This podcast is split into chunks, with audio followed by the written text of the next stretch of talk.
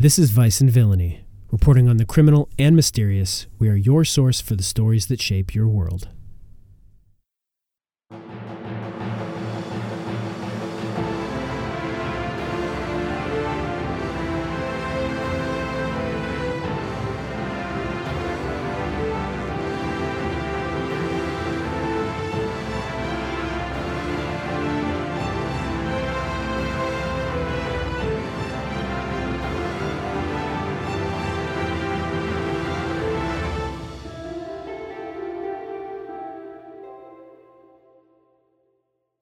And now, this week's story.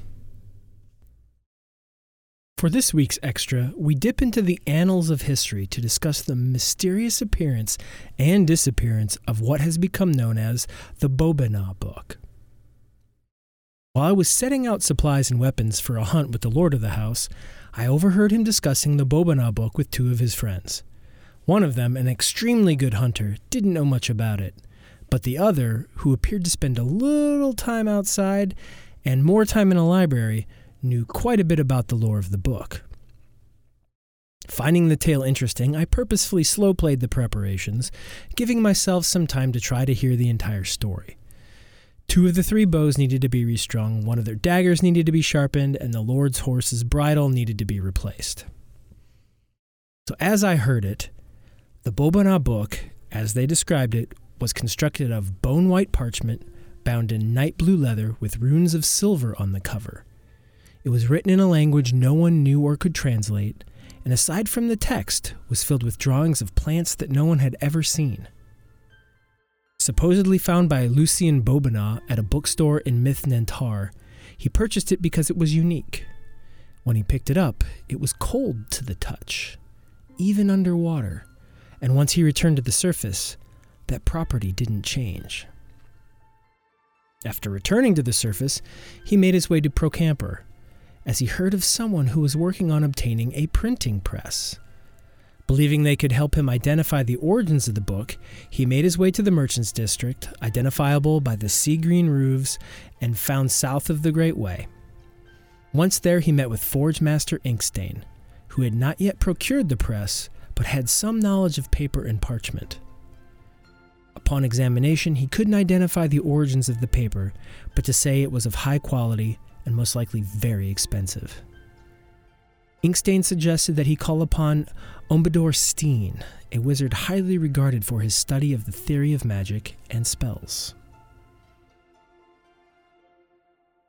Feeling like he had something extremely rare and valuable, but not wanting to do any further investigation, Bobinat requested a meeting with Steen, hoping to sell the book. Steen, upon hearing of the mysterious nature of this book, accepted the meeting and invited Bobinat to his study where he could better examine it. It was exactly as described beautiful blue leather binding, bone white parchment, and cold to the touch. Casting a spell on it, it revealed that it was magical, but the exact properties were not completely clear. He tried several spells, testing the paper with various chemicals and potions, but was still unable to read the language or discover the source. Intrigued, Steen made an offer to Bobinat to purchase the book, roughly triple what Bobinat had originally paid for it. He happily parted ways with the book, taking his profit to the Adventurers District to check out the gambling halls and the Red Roof Girls. Steen, fully invested in unlocking the secret of the book, spent the better part of a year researching paper composition, casting spells on it, and even trying to create new spells that might help unlock this mystery. He consulted colleagues and clerics, but ultimately found himself no closer to an understanding than he was when he first held the book. Believing the answers may lie with someone else, he gifted the book to Undilil Teresin, a young wizard who was planning on adventuring in the West. She thanked him and vowed to inform him of any new information should it be discovered. Less than a fortnight later, Tessrin was crossing the sea, heading to Myth Drannor to study under the elves there before heading to the Sword Coast. She spent a month there, learning new forms of magic and gaining a better understanding of the weave and its connection to casters. While there, she showed the book to the elves, who had no insight as to its origins other than to say that they could sense it was imbued with powerful magic. With her departure imminent, the elves asked if they could keep the book, as a powerful wizard named Elminster was due to return soon, and if anyone could figure it out, it would be him. She consented, like Steen, more interested in someone finding the truth of it than anything else. Elminster returned to Myth Drannor after his battle with Bane and Shadowdale, and the elves presented him with the book. After this point, it isn't well known what research he did because several things happened to Elminster. We know in 1372 DR he went to the Nine Hells, became a prisoner, and was eventually rescued. Two years later, in 1374 DR, his tower was attacked by Sharran agents attempting to steal the Ebon Diadem. The tower was blasted to ruin and was transported to another plane. Finally, after 1385 DR, after the death of Mystra and the collapse of the Weave, without a source of power, he lost access to most of his spells, and each time he did cast, he flirted with going insane. When asked about the book, he recalls very little and only with help from Storm. Remembers he couldn't decipher the writing, but believes it may have belonged to someone with the initials FIS or a first or last name that contained those letters. And where it may be today, he's unsure, but believes either Sharran agents took it when they attacked his tower, or it's buried in the rubble after the destruction of Myth Drannor after he brought the floating city of Thultanthar to the ground.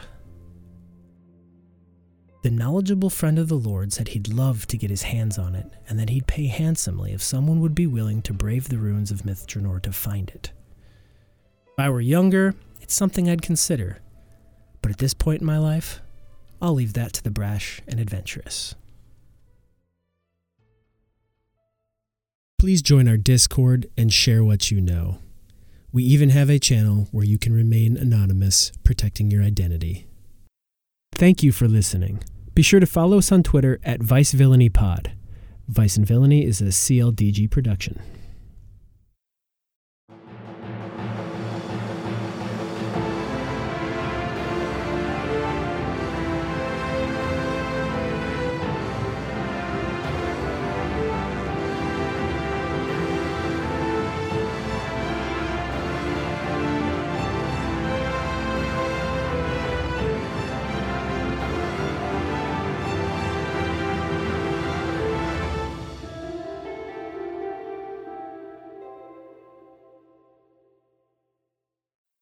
Thanks for listening.